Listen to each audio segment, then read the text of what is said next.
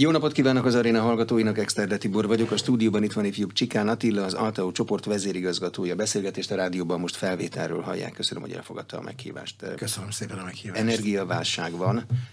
Rémült szemmel nézzük a frissen érkező számláinkat. Mi a teendő ebben a helyzetben?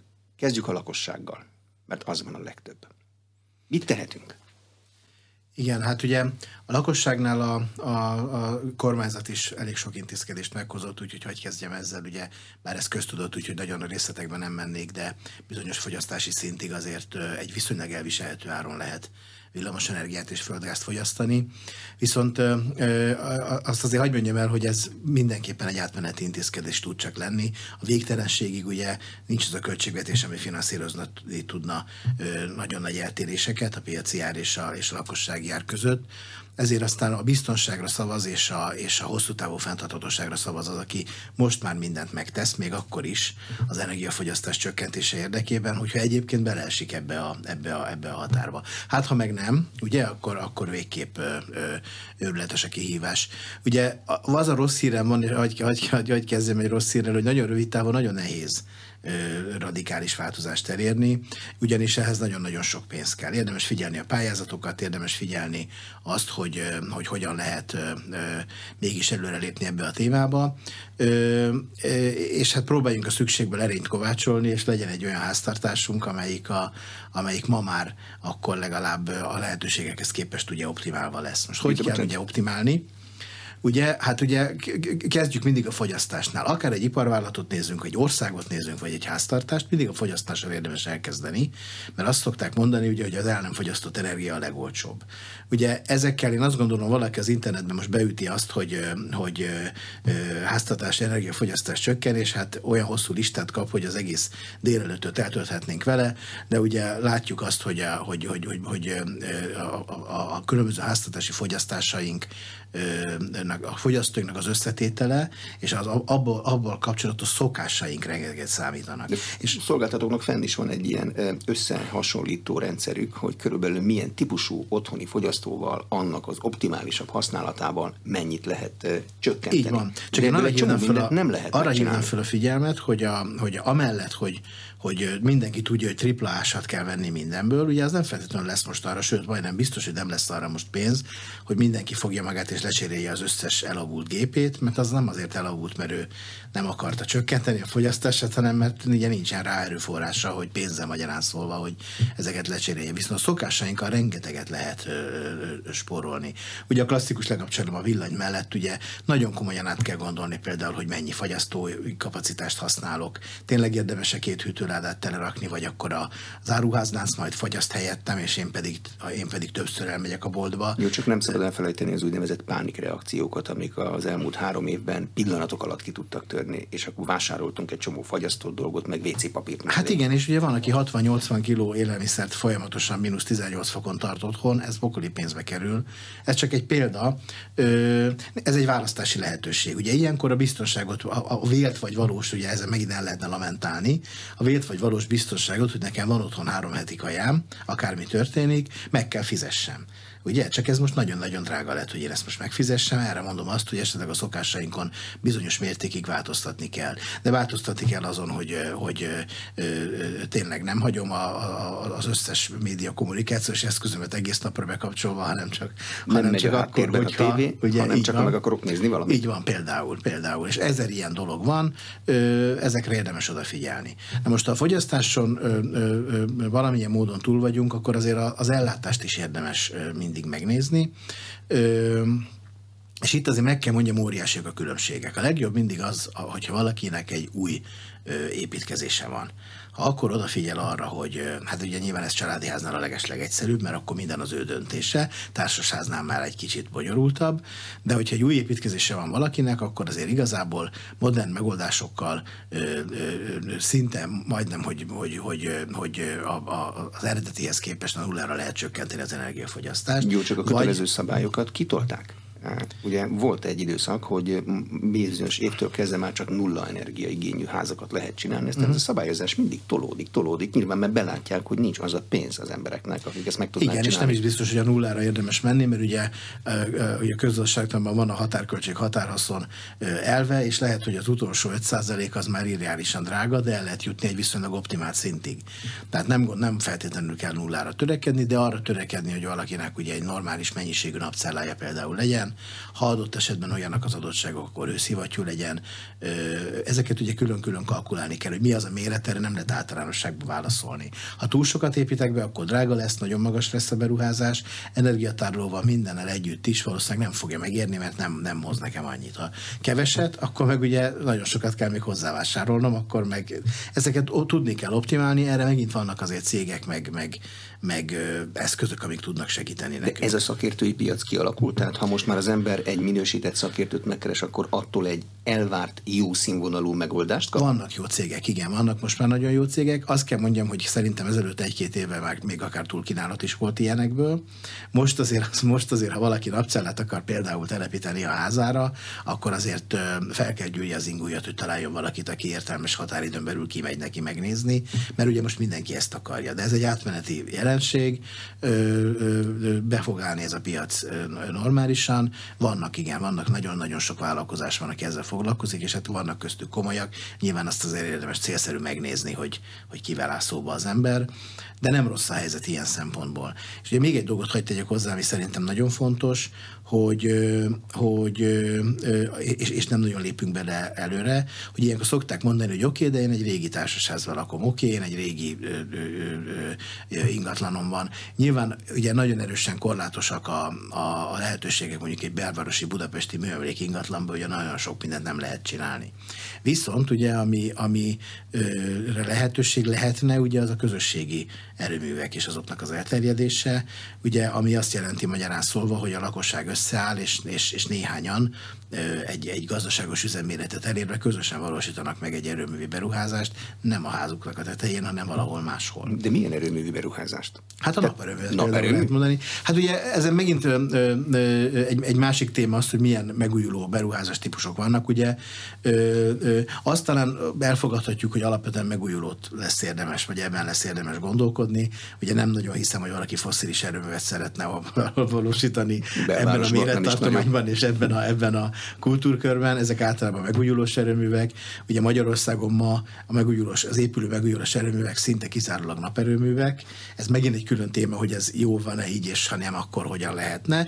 de, de, de, most, most mondjuk azt, hogy megújulós erőművek. Elsősorban ugye a világban, hogyha az egyszerűség kedvéért nézzük, akkor ezek nap meg szélerőművek tudnak lenni, de például egy falusi környezetben egy biogázerőmű is nek is már relevanciája, vagy azt mondom, hogy a biogáz termelésnek, mert az nem triviális, hogy abból villamos energiát kell termelni, lehet hőt is termelni belőle. Mert az Ugye, és meleg. Ausztriában, Németországban rengeteg közösségi biogázerőmű van, amit közösen a falu közössége megépít, és közösen használják. Külön-külön értelmetlen méretű beruházás lenne, együtt viszont ugye egy tipikus win-win szituáció, mert ugye az alapanyaggal is tudnak hasznosan mit kezdeni, és ráadásul még energiát is termelnek vele. Ebben Magyarországon óriás potenciál van ahhoz képest, amit ma csinálunk. Jó, de ha valaki megnézi Budapest naptérképét, ez néhány napja, néhány hete már fent van, lehet uh-huh. látni, hogy körülbelül milyen épületek tetején süt annyit a nap, hogy oda már érdemes uh-huh. megcsinálni. Akkor mondjuk egy 15 lakásos társasház az már tud, ha mindenki így dönt valami csoda folytán olyan beruházást csinálni, ami egy érdemi segítség? Ha beleszámoljuk az engedélyeztetést,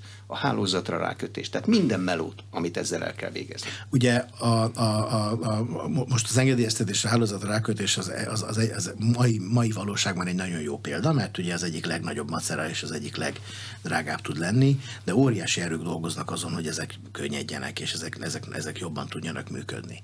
Tehát én azt tanácsolom mindenkinek, hogyha az ő konkrét társasházában ma valamiért nem jön ki a matek, vagy fizikailag egyszerűen nem lehetséges, mert azt mondja az áramszolgáltató, hogy nem tud rákötni, akkor próbálkozzon vele fél év múlva, egy év múlva, mert ezek megfognak, meg kell tudjanak oldódni. Tehát, Szívóság kell hozzá. Tehát, igen, meg ugye most mindenki egyszerre akar mindent. Na most ugye ezt nem fogja tudni felszívni a hálózat egyszerre természetesen, de óriási pénzek mennek, és óriási akarat van arra, mind kormányzati oldalról, mind a cégeknek az oldaláról, hogy ez a rendszer képes legyen befogadni további kapacitásokat. Lehet, hogy holnap után nem tud, és ha azt kérdezem, hogy holnap nap után tud, azt mondják, hogy nem tud, de ez nem jelenti azt, hogy akkor ezt nekem el kell fogadnom, és ezen túl így kell élnem, hanem ezzel érdemes, érdemes próbálkozni. A vas, a technológia, a, a, a cella az rendelkezésre áll kellő mennyiségben? Nyilván, hogyha nagy a kereslet, akkor minden meg fog drágulni, de legalább van.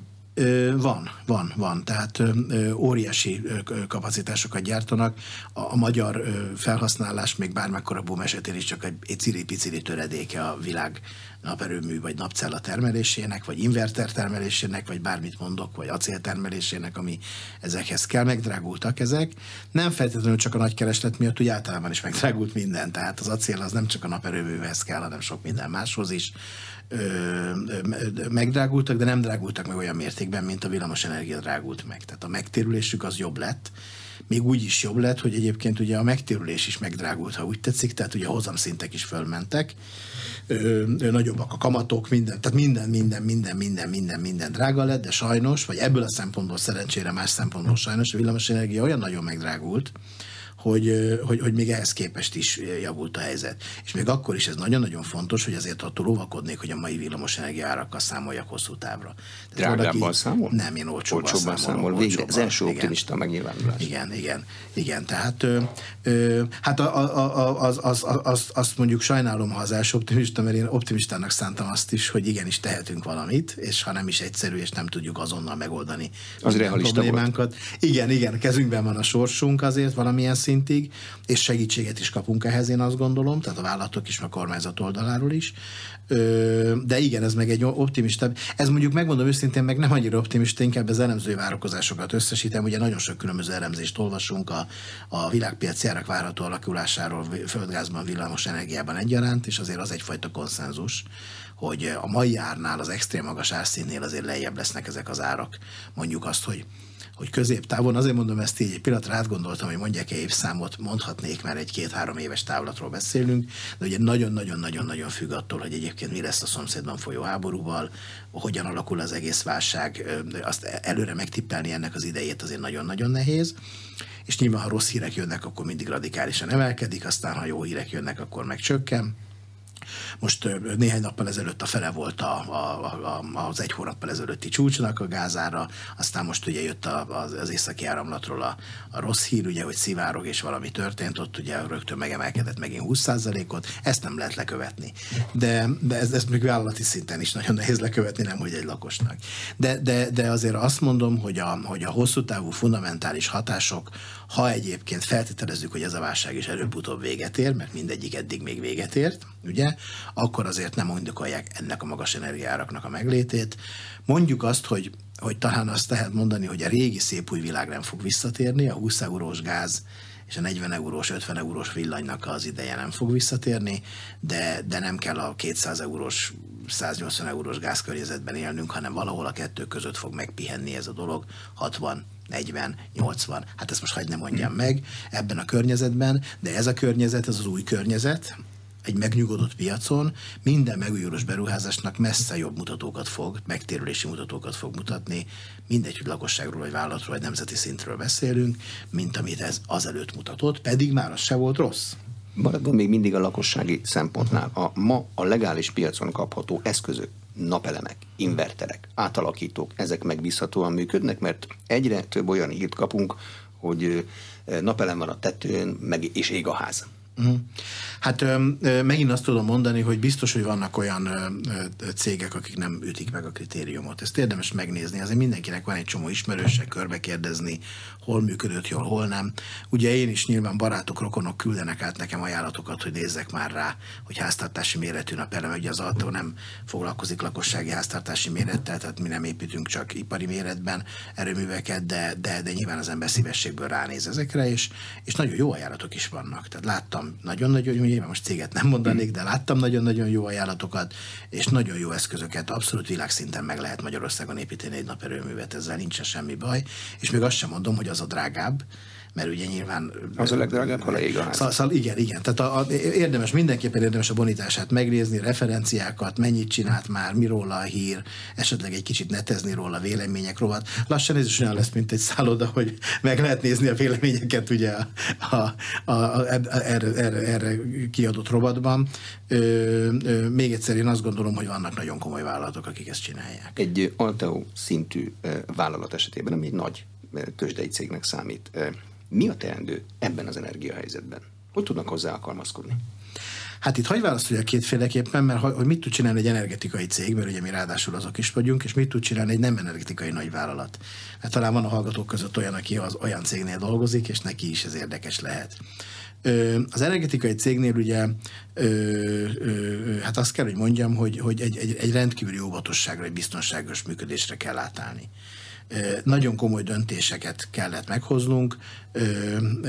Gyakorlatilag azt kell, hogy mondjam, hogy, hogy mind a vevőknek a bonitás vizsgálatában, mind a szerződéseinkben, mind a vásárlásainkban, beszerzéseinkben nagyon-nagyon-nagyon-nagyon konzervatív a működünk, bár egyébként azt is megmondom, hogy szerencsére minket egyébként per pillanat ma még a válság úgy nem érintett, vagy ma nem, nem érintett, hogy visszaestek volna a, a, a, a különböző mutatóink, ugyanis a szolgáltatásaink nagy része pont arra a helyzetre kínál megoldást, ami ma van. Tehát ugye mi felépítettük, nem tudtuk természetesen, hogy el fog jönni ez a, ez a válság, de felépítettük egy olyan vállalatot, ami igazából pontosan azzal foglalkozik, hogy megújuló energiát képes másoknak is termelni, termeltetni, hogy kiszabályozni tudja ezt a rengeteg megújulót, ami ugye egy külön, megint egy másik téma, ugye, hogy hogyan, hogyan ha csak az időjárástól függ a termelés, akkor hogyan lesz ebből egy megbízható rendszer, ebben az Alteo megint élen jár. Más naperőműveknek végzünk szolgáltatásokat, más iparvállalatoknak, tehát pont azt csináljuk, ami, ami, ami, ami ma, ma, ma, ma szükséges. Ezzel együtt meg kell, hogy mondjam, hogy tényleg megnövekedett ugye a működőtőkeigényünk, hiszen, hogy, hiszen ugye ha ugyanannyi gázt veszek, volumenbe, akkor tízszer annyiért veszek gázt ugye euróban vagy forintban. Ugye tízszer annyi gáz, az tízszer annyi működőtőkerekötés például a kokáért. Tehát mindent szorosra húztunk, nagyon fegyelmezetten működünk, de ennek köszönhetően egyébként az eredményességünk is, is nagyon jó, és azt is meg kell mondjam, hogy nem álltunk meg a beruházásokkal se, hiszen egyébként ezek a beruházások pont azért történnek, mert szükség van erre. Na most, hogy mire van szükség, és miért, azt meg hagyd mondjam el az iparvállalat példáján, amelyik nem energetikai vállalat. Ugye nem energetikai vállalatnál ugye először is ugyanaz a gyakorlat, mint a lakosságnál az első körben, mi szerint, hogy a saját fogyasztását rakja rendbe. Itt azért már komolyabb dolgok vannak, mert például ugye a lekötéseknek a, az optimalizálása, ugye a lekötés az azt jelenti, hogy ő egy egész éven keresztül fizet azért, hogy adott esetben egy maximális energiamennyiség rendelkezésre álljon. Akkor is fizet érte, hogyha csak nagyon-nagyon rövid ideig veszi igénybe. Ezt lehet optimálni. Adott esetben a termelés programozásba bele lehet nyúlni. Nagyon sok mindenre van lehetőség. Jelentős megtakarításokat értünk már el vállalatoknál azzal, hogy hogy optimáltuk a, a, az energia felhasználását. Tudnak ilyet szolgáltatni nekik? Így van, tehát mi, mi, mi, olyan, mi vállalatoknak dolgozunk alapvetően, és ez, ezek, ezekkel a, a dolgokkal szoktuk mi is kezdeni.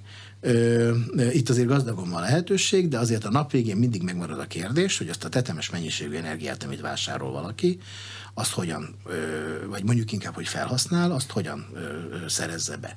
Ugye nyilván van a vásárlás, és van a saját termelés, meg van ugye adott esetben valamilyen közösségi megoldás itt is.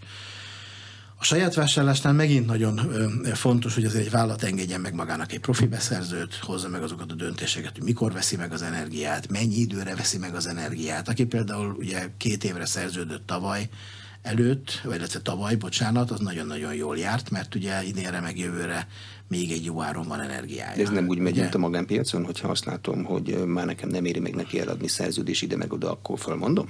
Ezt nem lehet? Nem, nem, nem, nem, nem. Tehát a villamosenergia kereskedők és a gázkereskedők azok, azok megint azt mondani, magas bonitású cégek, az energiahivatal által ellenőrzött vállalatok, nem mondom, hogy nem fordulhat ilyen elő, vagy nem volt még a világtörténelemben, de ez abszolút nem jellemző.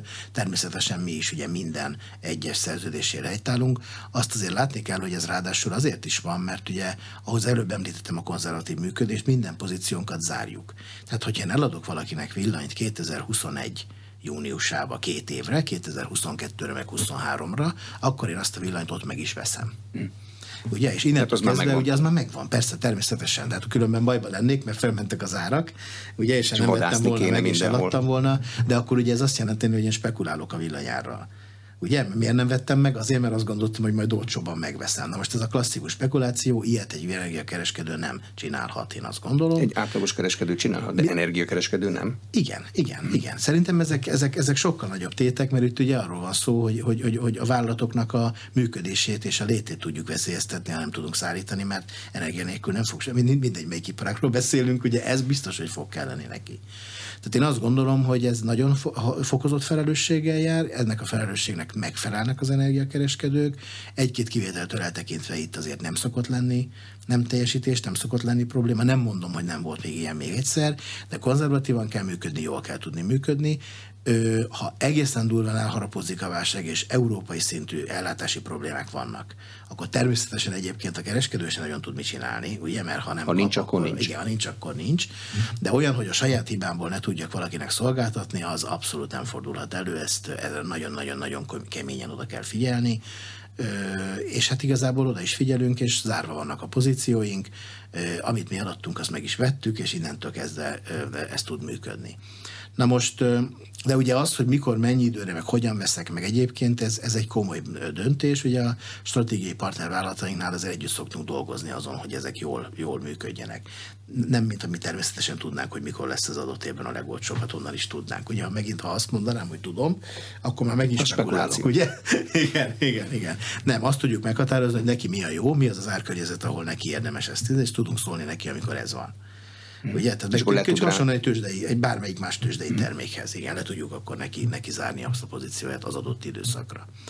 Na most Oké, okay, de ez ugye az egyik dolog. A másik dolog ugye, hogy nagyon sok vállalatnál felmerülhet a saját termelés.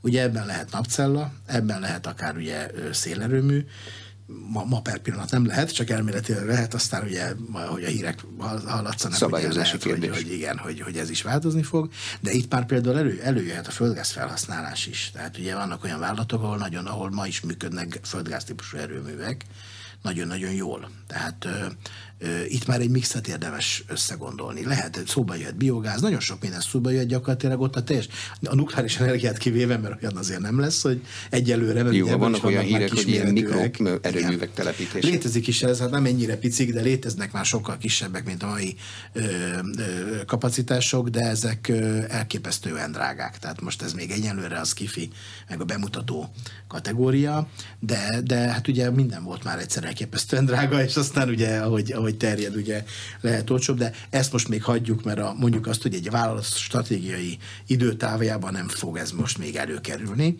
de azt, hogy ő megújulóból, fosszilisból mennyit termel, hol termel, például egy naperőművet megpróbálott a telephelyén elhelyezni, vagy külön épít magának egyet, saját magát közvetlenül telephelyen belül ellátja, vagy vezetéket épít, közvetlen vezetéket épít, vagy pedig rátáplálja a hálózatra és leszedi egy másik ponton, ezeknek mind vannak előnyei, hátrányai, és nem lehet általánosságokat mondani, általánosságban azt lehet csak mondani, hogy ezt szerintem minden olyan vállalatnak, ahol az energiaköltség jelentős, már pedig azt szerintem lassacskán nem nagyon lesz olyan, ahol nem lenne az.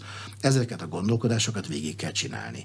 Nyilván minél nagyobb a cég, annál nagyobb a mozgástere. És nem azért, mert jobban tud finanszírozni, hanem azért, mert mert nagy energiafogyasztásnál ugye nagyon sok minden megérheti már ugye ez a gazdaságos üzemméret miatt de nem, nem, nem, nem, nem érdemes ezt senkinek, senkinek elengedni.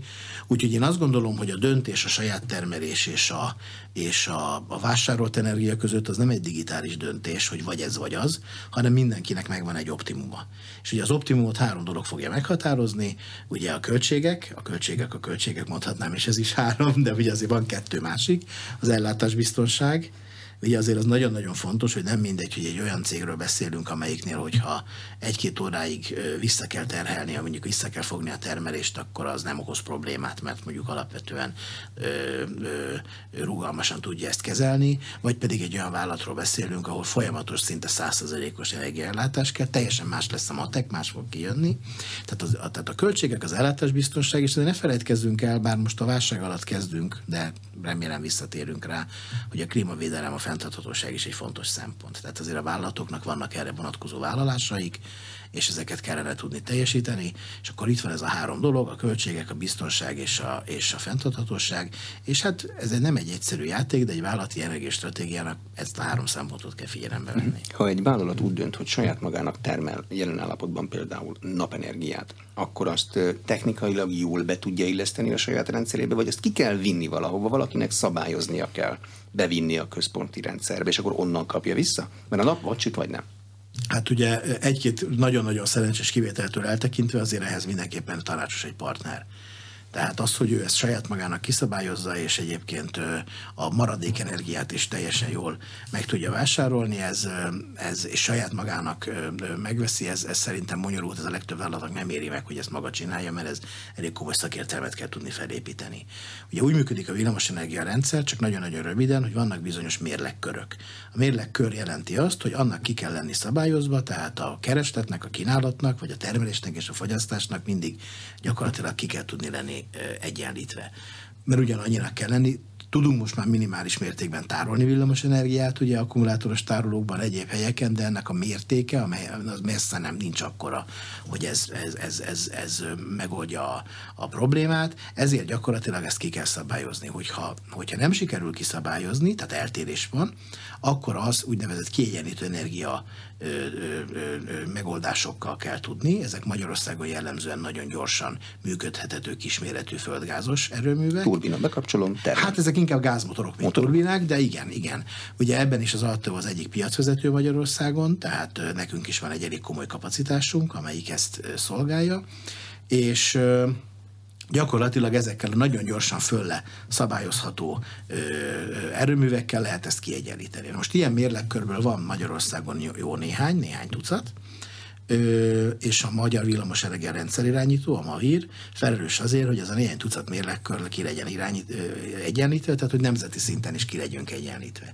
Tehát ő nem azt csinálja, hogy a több ezer kis erőművet, meg a több millió fogyasztót egy valami gigantikus rendszerbe megpróbálja egyedül kiegyenlíteni, hanem ő ezeket a mérlekköröket egyenlíti ki egy következő mérlekkörrel, aminek a neve kiegyenlítő mérlekkör, ugye, és a többi mérlekkörnek a eltéréseinek gyakorlatilag az eredőjét, tehát a, a plusz pluszok, mínuszokat összeadva, ugye annak az eredőjét fogja ő megvásárolni a piacon, és ezt, ezt olyan cégektől vásárolja, mint amilyen az Alteo, akinek ilyen kapacitása van, és ezeket tudja, tudjuk szolgáltatni, ez nekünk egy nagyon fontos üzletágunk. Na most ebbe a, a leges-leges legnagyobb fogyasztóvállalatok saját mérlekkörük van, de ez nagyon-nagyon kevés. Tehát egy valamilyen mérlekörhöz érdemes csatlakozni, valahova érdemes. Lehet egy kereskedőé, az autónak, mint kereskedőnek is van saját mérlekköre. Például a kokaért mi azt is csináljuk, hogy a naperőműveket úgynevezett agregátori szerepben összegyűjtjük, a magyar naperőmű kapacitásnak azért egy, egy 20-25 százaléka ma az Alteónál van, és a Valató menetrendezi, nem a mi tulajdonunk, hanem a partnereink, akik behozzák ezt hozzánk, azoknak gyakorlatilag elvégezzük szolgáltatásként ezt, hogy mi ezt kiegyenlítjük és a termelését menedzseljük. És ez így működik, akkor már egyébként lehetőség van arra, hogy a maradékot is értelmesen be lehessen szerezni és lehessen működtetni. Tehát magyarul én azt gondolom, és azt tanácsolom a, a nagyobb cégeknek, hogy mindenképpen érdemes egy stratégiai energetikai partnert keresni. Persze rá lehet ezt bízni mint évente másra is, ugye mindig valaki kereskedőt vált, és akkor hol ezt csinál, hol ezzel, hol azzal, de azért vannak bizonyos bizonyos, most nem akarok belebonyolódni a részletekbe, de vannak bizonyos dolgok, ami miatt szerintem tanácsosabb ezt hosszú távon együtt csinálni. Ne adj Isten, ugye akár úgy is, ami Amerikában és, és nagyon-nagyon elterjedt már, és Nyugat-Európában is keményen van, és Magyarországon megjön, ugye az úgynevezett PPA-k, tehát ugye a hosszú távú áramvásárlási megállapodások keretében, nekünk is van most ilyen szerződésünk tárgyalás alatt, ami azt jelenti, hogy én megépítem neki az erőművet mert azt is lehet, hogy én jobban meg tudom csinálni, hiszen szak, szakterület. Azzal foglalkozik. Ugye, ö, meglátos lehet, hogy olcsóbban, mert mégiscsak több napcellát veszek, mert nagyon sokszor veszek napcellát, és élő mozgok a piacon, ugye nem pedig egyszer fogok az életembe venni 20 évente. Utána pedig üzembe helyezem, üzemeltetem ezt a naperőmet, elintézem a menetrendezését, minden mást, és ő gyakorlatilag csak a zöld energiát kapja meg. És ő ezért nekem cserébe ugye egy hosszú távú megállapodást aláír, mert azt ugye ezért nehéz csinálni, hogy én neki megépítem, de ő csak egy évre szerződik le velem, hiszen én ezt ugye finanszírozni akarom, bankitelt akarok rá fölvenni, tőkét akarok beletenni. Úgyhogy ezeket a, ezeket a hosszú távú áramásárlási megállapodásokat is csinálják iparvállalatok, és Magyarországon is több ilyen tárgyalás van, még nincs meg a, a nem, nem igazán terjedt el, de rövidesen elfog. Illetve ugye még egy utolsó dolgot idehoznék, az úgynevezett commercial típusú erőművek, olyan is létezik, hogy egy vállalkozó, mint amilyen az Alteo, megépít egy zöld erőművet, és ennek a termelését eladja a piacon. De nem úgy a piacon, hogy az áramtősdén adja el, mint hogyha ez normál, hanem ugye olyan vállalatoknak, akiket érdekel a zöld energia. Ugye mondom, ma már ez nem kell, hogy drágább legyen, mint a, mint a, mint a hagyományos energia, ráadásul ugye a fenntarthatósági szempontunknak is jó. De ugye ahhoz megint egy vállalatnak körül kell nézni, hogy ilyen van-e, tud-e valakivel ilyen megállapodást kötni, milyen szerződést akar, lekötheti magának itt is, ugye ha egy commercial naperőmű van, ott is le lehet kötni hosszú távra, de mondhatja azt is, hogy csak egy évre akar.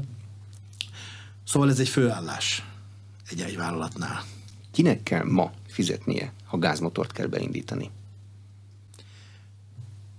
Ha kiegyenlítő mhm. energia. Ha kiegyenlítő energiára van szükség. Hát ugye, ugye a, a, a, a, a kiegyenlítő költségek azok, azok ö, ö, nagyobb részben ugye a villamosenergia számlában jelennek meg, és a vállalatok ö, ö, ö, ö, fizetik.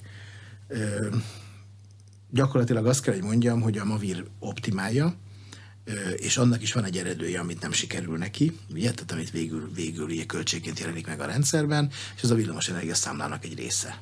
Mhm. Tehát végül, aki elfogyasztja azt az energiát, az látja abban ugye a alapvetően, alapvetően ugye azt mondtam, hogy a vállalatok, de azért ebbe az erőművek is beletartoznak, mert ugye ők is okoznak kiegyenítő költséget, hogy a naperőművek, a megújuló erőművek különösen.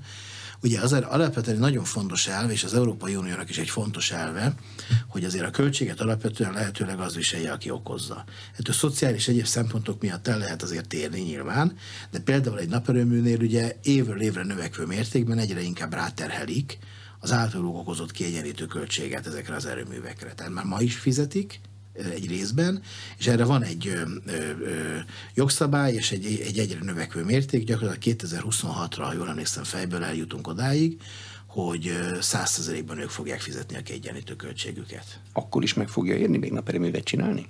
Hát ugye profin kell csinálni, hogy a kiegyenlítő költség ne legyen magas. Jó, de azt nem lehet kiszámolni, Tehát, mikor süt a nap. Hát ugye erre megint azt mondom, ugye, hogy, hogy ezért vagyunk mondjuk mi agregátorok, ugye, hogy nekem nem egy konkrét naperőműre kell kiszámolni, hogy jön egy felhő, hanem országos szinten. Tehát ha nekem van több száz megawatt naperőművem egy rendszerbe, és én azt optimálom, akkor az egy megawattos konkrétan ö, ö, ö, a, nem tudom, zuglóban lévő naperőműre jutó átlagos kiegyenlítőköltség messze alacsonyabb, mint hogyha ő ezt egyedül próbálná eltalálni. Hmm. Mert az egy konkrét felhő nála 50% eltérést fog okozni, én meg egész Magyarországra ki tudom úgy számolni, hogy csak 5-10%-ot okozzon. Domoszéknél nem ugye? biztos, hogy ott a felhő, vagy mondjuk Szegednél, hát hogy pontosan, ott pontosan, a felhő. és akkor ugye az összeeltérés, tehát önmagában ugye egyrészt azért nálunk profik csinálják, dolgoznak meteorológusok, termelés optimálnak ö, ö, kollégák, portfólió menedzserek dolgoznak, tehát nálunk ugye egy profi csapat csinálja ezt az egészet, és ezt a több száz megawattot egyben kezeli. Ha nem profi csapat csinálná,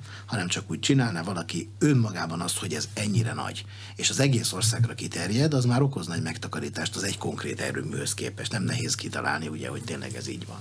De ráadásul azért ezt is meg kell mondjam, hogy mi azért főállásban több embert alkalmazunk, aki ezt, ezt csinálja.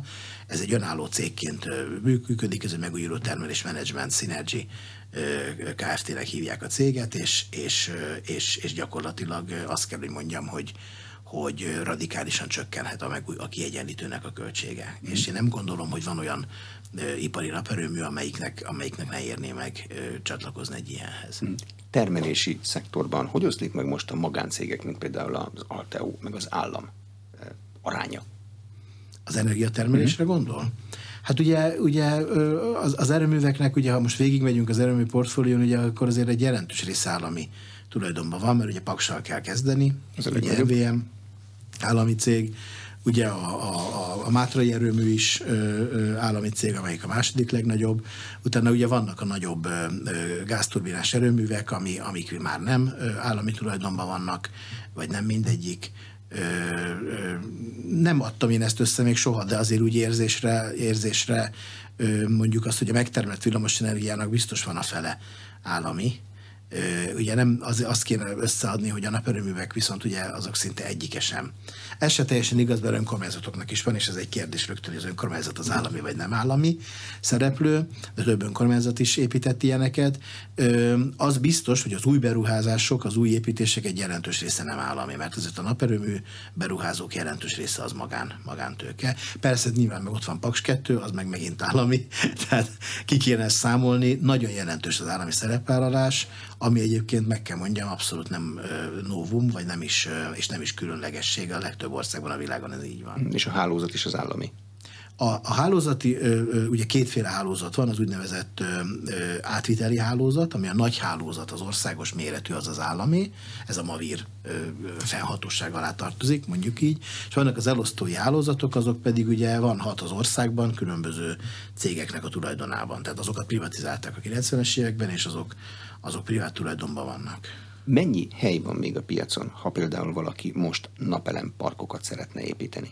Ezt milyen nagyságrendben kell elképzelni? Ugye ez egy picit oda ö, mutat, amit mondtam a lakosságra vonatkozóan, hogy ne adják föl, hanem lehet akkor is.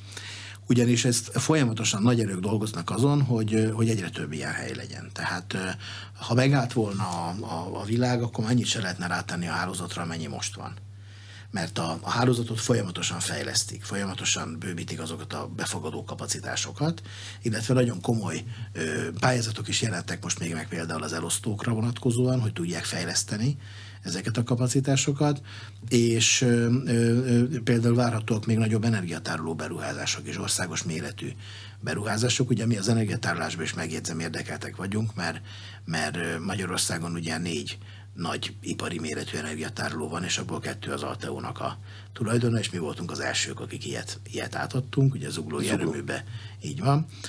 Azóta Kazinszbacikán ugye átadtunk még egyet, de a lényeg a lényeg, hogy, hogy, hogy ezek is folyamatosan, mi is fejlesztünk, ma is fejlesztünk, ma is vannak beruházásaink ebbe a ebbe a témába, és gyakorlatilag ezek ugye helyet csinálnak a megújulóknak. Én ezt szeretem ezt a kifejezést, úgyhogy még egyszer elmondom, hogy gyakorlatilag a mi szabályozóközponti megújuló termelés menedzsment és erre vonatkozó beruházási tevékenységünk helyet csinál a megújulóknak. Ezért szoktam azt mondani, hogy bár ez egyébként nagyobb részben földgáz alapú, mégis ez abszolút fenntartható, és nagyon egyetértenék vele, ha az Európai Bizottság, ami erre készül, fenntarthatónak minősíteni az ilyen típusú földgáztermelést, mert ezzel helyet csinálok a megújulóknak, mert különben beütközünk a korlátba, és nem fogjuk tudni meg, megépíteni.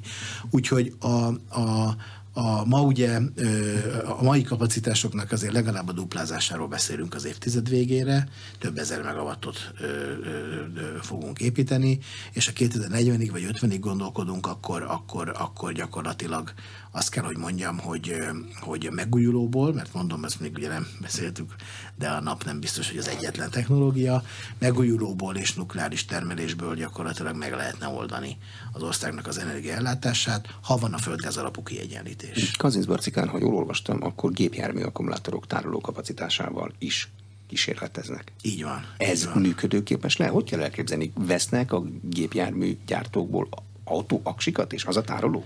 Hát ugye igazából ez már kicsit összekapcsolódik a hulladékos üzletágunkkal is, mert ez egy kísérleti K plusz F projekt, és pont arról szól, hogy nagyon nagy számú autóakkumulátort kell összekapcsolni, és ennek kell tudni rendszer szintű szolgáltatást nyújtani, tehát ezt a kiegyenlítőt, amit ugye beszéltünk. Ennek megvannak a műszaki kihívásai, tehát ez nincsen még teljesen kikristályosítva, pontosabban most már kezd, kezd ki lenni, de mi pontosan ezért építettük ezt, egy részben ebből áll a másik része az klasszikus nagy, nagyméretű akkumulátor, és arról szól a K plusz F projekt pontosan, hogy nem olyan nagyon-nagyon sokára, majd elindul az a világ, amikor ugye rengeteg használt akkumulátor kikerül a piacra, akár relatív nagy méretű akkumulátorok az elektromos autókból, ugye, és ezeknek a hasznosítása, ugye a körforgásos gazdaság azt jelenti, hogy minél magasabb értékben hasznosítsuk újra. Az is újrahasznosítás a szétszedem és anyagában újra használom, de azért annál még jobb hasznosítás, hogyha egy másik funkciót találok neki. De most az az autóakkumulátor, mondjuk egy elektromos autóakkumulátor, ami már ledegradálódott 20-30 százalékot, tehát az autó annyival gyengébb és a hatótávja annyival kevesebb. De még van benne 20-30 százalék. De még van, hát nem, 60, 70 van még benne, mert 20-30-at már lement. Lehet, hogy azt mondja a tulajdonosa, hogy ő, ő kicseréli, mert az 200 lóerős autót vett, most már csak 140, és 400 lóerőt tudott vele, 400 kilométert tudott vele elmenni, és most már csak 250-et tud, és ez már nem tetszik neki, és le fogja cserélni, de az még energetikai szempontból kiválóan hasznosítható. Na most erről szól ez a dolog, arról szól ez a dolog, hogy igazából igen, képesek legyünk rendszer szinten ezt a gigantikus méretű használt akkumulátort használni, és erre végzünk most különböző modelleket, kísérleteket, és ez gyakorlatilag egy, ez, a, ez, a, ez ugye a, a, az alkalmazott kísérlet, mert ugye már gyakorlatilag szolgáltatunk de facto, tehát ez egy akreditált, a, a MAVI rendszer szintű szolgáltatásba akreditált akkumulátor. Egyéb technológiákkal, hidrogéncellákkal kísérleteznek, mert az autógyártók már kísérleteznek vele, előbb-utóbb el fog jutni. Igen, hát a hidrogéncella a közlekedésben, az autók, az, az, a, a, a mobilitásban ö, ö, van, és az egyébként a hidrogénnek a felhasználása az energetika többi részében is van, tehát a zöld hidrogén ugye, ami egyfajta, ugye a hidrogén egy tárolási megoldásnak is alkalmazható, mert ugye amikor sok villanyom van, akkor, akkor megtermelem a hidrogént villamos energiából, és amikor ugye kellene, akkor, akkor pedig fel tudom használni, és, és, és újra villany termelek belőle. Ráadásul, hogyha ezt naperőművekkel csinálom, például, akkor ez ugye zöld hidrogén, mert zöld megújulónak számít, és akkor ugye amikor elégetem, akkor is megújuló marad, és, és, és nincs károsanyag kibocsátása. Ez iszonyat erők vannak megint a világban, amik ezeket fejlesztik. Nagyon nagy kérdések vannak még. Tehát ö, ö, azt azért még kijelenteni, hogy ez a jövő új és nyerő technológia, még akkor sem erem, hogyha azt én is tudom és látom, hogy ugye milyen komoly elkötelezettség és elhivatottság van. Rengeteg-rengeteg kérdést kell megoldani, és minden megoldandó kérdés magában rejti azt, hogy adott esetben mégsem fog tudni ez annyira nagy mértékben elterjedni, mint szeretnénk de mi ugye ezeket is természetesen követjük. Ugye nem kísérletezünk mindennel, mi magunk ugye az, arra, ez a világ legnagyobb vállalatai csinálják, tehát ugye nem, arra nincsen kapacitásunk, de, de, de, de arra van erőforrásunk, hogy ezeket kövessük, és ott legyünk a, hogy így mondjam, a topon. Amikor mi egy, egy, egy mondjuk egy akkumulátoros beszerzést csinálunk, akkor az összes technológiát tekintetbe vesszük, ami éppenséggel elérhető, és azokat versenyeztetjük meg, hogy a saját megoldásunk szempontjából melyik illeszkedik a legjobban. Ugye az első akkumulátorunk még, még, még litiumionos volt, a második az litiumfosfátos, ez sem teljesen véletlen, mert oda ez volt jó, és ugye, ugye nyilván, nyilván mondom, minden, minden technológiát tekintetbe veszünk, azért mi csak érett technológiát tudunk használni, mert ugye bár akármennyire K plusz F, itt nem az a K plusz F, hogy én kipróbáljak egy olyan technológiát, amit még soha senki nem előttem, hanem hogy egy ilyen technológiát hogyan tudok beilleszteni a rendszer szintű szolgáltatásba. Tehát egy következő lépés már, ha úgy tetszik, nem fogják rám bízni a magyarországi rendszer szintű szolgáltatást, hogy egy nagy iparvállalat ugye olyan technológiával, ahol a, még a lehetesről lehet hú kategóriánál tartunk, de ennek is megvan a maga helye, meg, meg, a, meg, meg a szerepe. Nagyon sok párhuzamos fejlesztés zajlik, nyilvánvalóan nem fog mindegyik összejönni, nekünk az a dolgunk, hogy képbe legyünk. Szél. Abban van ma fantázia? Az utóbbi időkben jönnek olyan hírek, hogy ezt a kormányzat átgondolja. Igen, hát ugye, ugye röviden is lehet erre választani, hogy igen, van. Ugye, ha mégis egy kicsit jobban kifejtem, az, az meg kell mondjam, hogy én az elmúlt tíz évben nagyon-nagyon sokszor elmondtam, így folyamatosan, hogy a, hogy a, hogy a szélenergiának szakmai, annak, hogy szélenergiát nem lehet építeni, annak szakmai indokát nem tudom elképzelni, van relevanciája szélnek Magyarországon.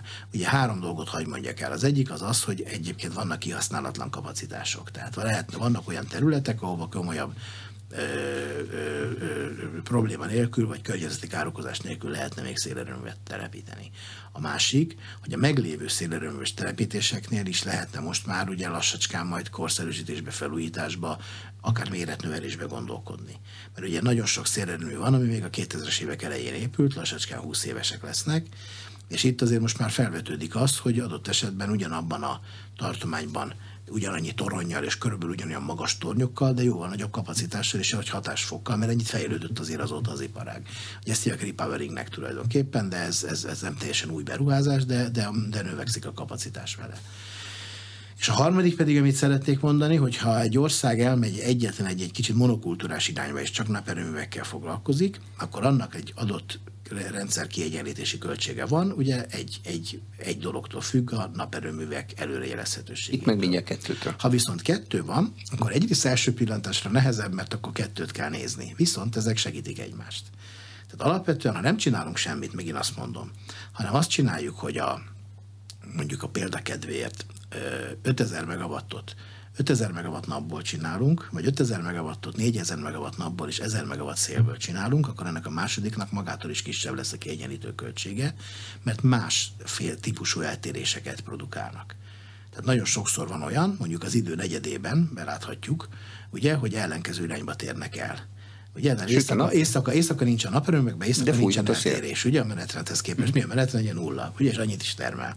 Ott, ott ugye eltérés Tisztosan. Nincsen nappal ugye van, az, hogy az év fele a nappal, az, az, ugye, annak a, annak a, a legalább a negyedébe, ugye, gyakorlatilag, ö, vagy hosszú távon statisztikailag a negyedébe, ha a naperőmű eltér lefelé, tehát kevesebbet termel, akkor a szélerőmű felfelé fog eltérni. Miért? Mert mondom, nem függ egymástól. Ha nem függ egymástól, akkor olyan is lesz, amikor ezek egy, egymást segítik. Most persze ugye nyilván olyan is van, amikor egy irányba térnek el, tehát azért ezt mondom, hogy erre figyelni kell, de alapvetően ezt kiszámoltuk, hogy a rendszerben ez megtakarítást okoz, és ha ezt is profi módon csinálják, és miért ne csinálnák profi módon, ugye? Mi vagyunk egyébként Magyarország második legnagyobb szélerőmű tulajdonosai, ezt azért el kell, hogy mondjam, tehát elég erős tapasztalatunk van benne és azt is el kell, hogy mondjam, mi voltunk Magyarországon az elsők, akik erre a rendszer szintű szabályozásba szélerőmű kapacitást betettek. Tehát nekünk ebbe a, azért mondtam, biztos nem tudom, hogy figyelte, hogy azt mondtam, hogy többségében gázmotor van benne, mm-hmm. mert nem csak az van benne, hanem van benne tároló is, és van benne szélerőmű is. Ez pedig elég unikális, hogy mi gyakorlatilag szabályozásra használjuk azt a kapacitást, ami szélerőműből van. Tehát magyarul megoldja azt a problémát egy részben, amit ő maga okoz.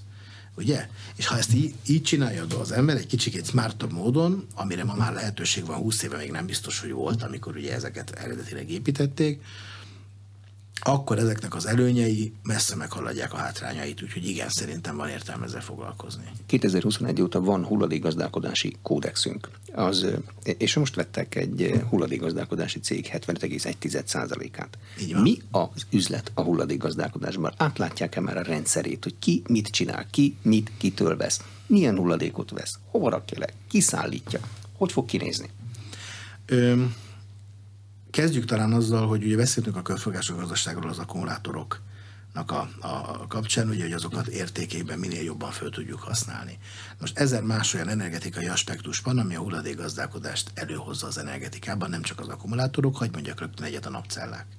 Ugye most elképesztő mennyiséget építünk be, nem nehéz belátni, hogy lesz az az idő, amikor elképesztő mennyiséget kell majd ugye lehetőleg újra hasznosítani. Most itt is nagyon-nagyon nem mindegy, hogy ez milyen minőségben történik, és az sem mindegy, hogy ez egyébként Magyarországon történik, vagy ezeket valahol elvisszük. Ugye? Rengeteg olyan hulladék van, amelyik nagyon-nagyon értékes, és ha ezt értelmes költségen normálisan szét tudjuk szedni, és, és, és az anyagokat ki tudjuk nyerni belőle, akkor ez rengeteg környezeti problémát meg fog előzni, vagy legalábbis csökkenteni fog tudni. Tehát körforgású gazdaságnak ezekben a, a, a, a helyzetekben is elő kell tudnia jönni. Most ugye a hulladékpiac az úgy néz ki, hogy megkülönböztetünk különböző úgynevezett anyagáramokat. Ugye az anyag, mondjuk mondok példát, egy anyagáram az elektronikai hulladék, amiről most az előbb beszéltünk. Az a cég, amit vettünk, például az ebben nagyon erős az elektronikai hulladékoknak a kezelésében. Ez lehet a napcella, meg lehet a hűtőszekrény, meg a televízió, meg a nem, hát ugye elektronika. És ugye az anyagáram még ugye azt jelenti, hogy onnantól kezdve, hogy legyártják, onnantól kezdve, hát, sőt, ha nagyon előre megyek, akkor azoknak a beszállítóig, egészen ugye a, a hulladék káválásig és az annak való magas szintű felhasználásáig. Na most nem csak megvettük ezt a céget, hanem ebben, ezekben az anyagáramokban, ahol, ahol ott vagyunk, ezekben akarunk befektetni, hogy gyakorlatilag abszolút 21. századi megoldásokkal minél magasabb szinten tudjuk használni ezeket az anyagokat, és ez nyilvánvalóan egy egyik oldalról egy nagyon jó környezeti hatást jelent, másik oldalról ez egy üzlet. Tehát ezeket a dolgokat az ember kiszedi a rezet a, a, a monitorból, akkor azt el lehet adni rézáron nyilván. Ugye? Tehát, és ha értelmes költségen tudja kiszedni, hogy ez megérje, akkor ez egy üzlet. Tehát, minden anyagáramra külön üzletágat kell felépíteni? Minden, nem, nem, nem, tehát vannak olyan vállalatok, a Fegrup is ilyen, amit vettünk, hogy több anyagárammal is foglalkozik, de minden anyagáramot külön kell nézni. Tehát az, az, ezeket nagyon egyben most nem nagyon szokták, vagy nem nagyon van értelmük. Van kb. 30 ilyen. Ugye például az egyik ebből is a legnagyobb, messze legnagyobb az a kommunális lakosság. A lakosság, így van. Aztán ott az, az önkormányzatok, az áruházak hulladéka, ö, ö, Így van, ugye meg szokták különböztetni a szervest a szervetlentől, ugye mi üzemeltetünk egy biogázüzemet, az értelemszerűen szerves hulladékáramban van, hiszen szerves hulladékból lehet gázt fejleszteni, és ott az áruházi hulladék nagyon komolyan előjön. Tehát ez, ezeket, ezeket a hulladékáramokat külön-külön érdemes nézni, és úgy érdemes őket megcsinálni, hogy ahol lehetőség van rá, ott for-profit vállalkozások működjenek, hiszen ugye akkor nem kell őket eltartani, ugye? Tehát a hulladék nagyon soknak úgy van a fejében, hogy valami, amiért fizetünk, és valaki megcsinálja, de igazából ez csak egy költsége nem. Na most ugye ez lehet egy, egy, egy, egy, egy olyan nem, sőt, ez a vállalkozásban profit képződik, és fejleszteni tud ez a vállalkozás, akkor be tudja hozni a legeslegújabb technológiákat, mert azért Magyarországon a hulladékfeldolgozás állapotán azért még van mit fejleszteni, ezt, ezt azért ki lehet jelenteni. Így van. Ö, és aztán nyilván lesz egy olyan része, amelyiket azért elsősorban a kommunálisra gondolok, amelyik már nem ennyire egyértelmű, és egy bonyolultabb kérdés, meg ugye, mint minden lakossággal összefüggő kérdés, ugye van politikai aspektusa. Hát ugye mi a kommunálisban nem fogunk, vagy nem, nem, nem, nem tudunk, nem is, nem, nem is a mi műfajunk részt venni, de a szerves hulladékban ugye ma is ott vagyunk már a biogáz, az üzemeltetett biogázüzemmel, és nincs kizárva, hogy abban is lépünk előre még, és a szervetlen hulladékban pedig ott vagyunk ezzel a fegruppal, ugye ebben a 75 plusz 1 De most már látják, hogy a rendszer hogyan fog működni? Tehát tudják, hogy kik lesznek a főszereplők az állam koncesszióban, hogy ki lesz, aki ezt nagyban csinálja? Elég jól látunk a pályán, igen, elég jól látunk a pályán. Nem mondom, hogy minden kérdés tisztázva van, mert ez ma, ma, ma alakul. Tehát ez a, szokták mondani, amíg beszélgetünk is lett benne két dolog, ami újdonság, de, de látunk a pályán. Tehát ott vagyunk, és, és, és, és követjük, és megkeressük a helyünket rajta. Azt gondolom, gondolom, hogy ez egy, ez egy nagyon komoly üzletág lehet az Alteo életében. Köszönöm a tájékoztatást. Az elmúlt egy órában ifjabb Csikán Attila, az Alteo csoport vezérigazgatója volt az aréna vendége. A műsorán készítésében Módos Márton főszerkesztő vett részt. Ha ezt a beszélgetést érdekesnek találták, akkor kérem iratkozzanak fel az Inforádió YouTube csatornájára. Köszönöm a figyelmet, Exterde Tibor vagyok.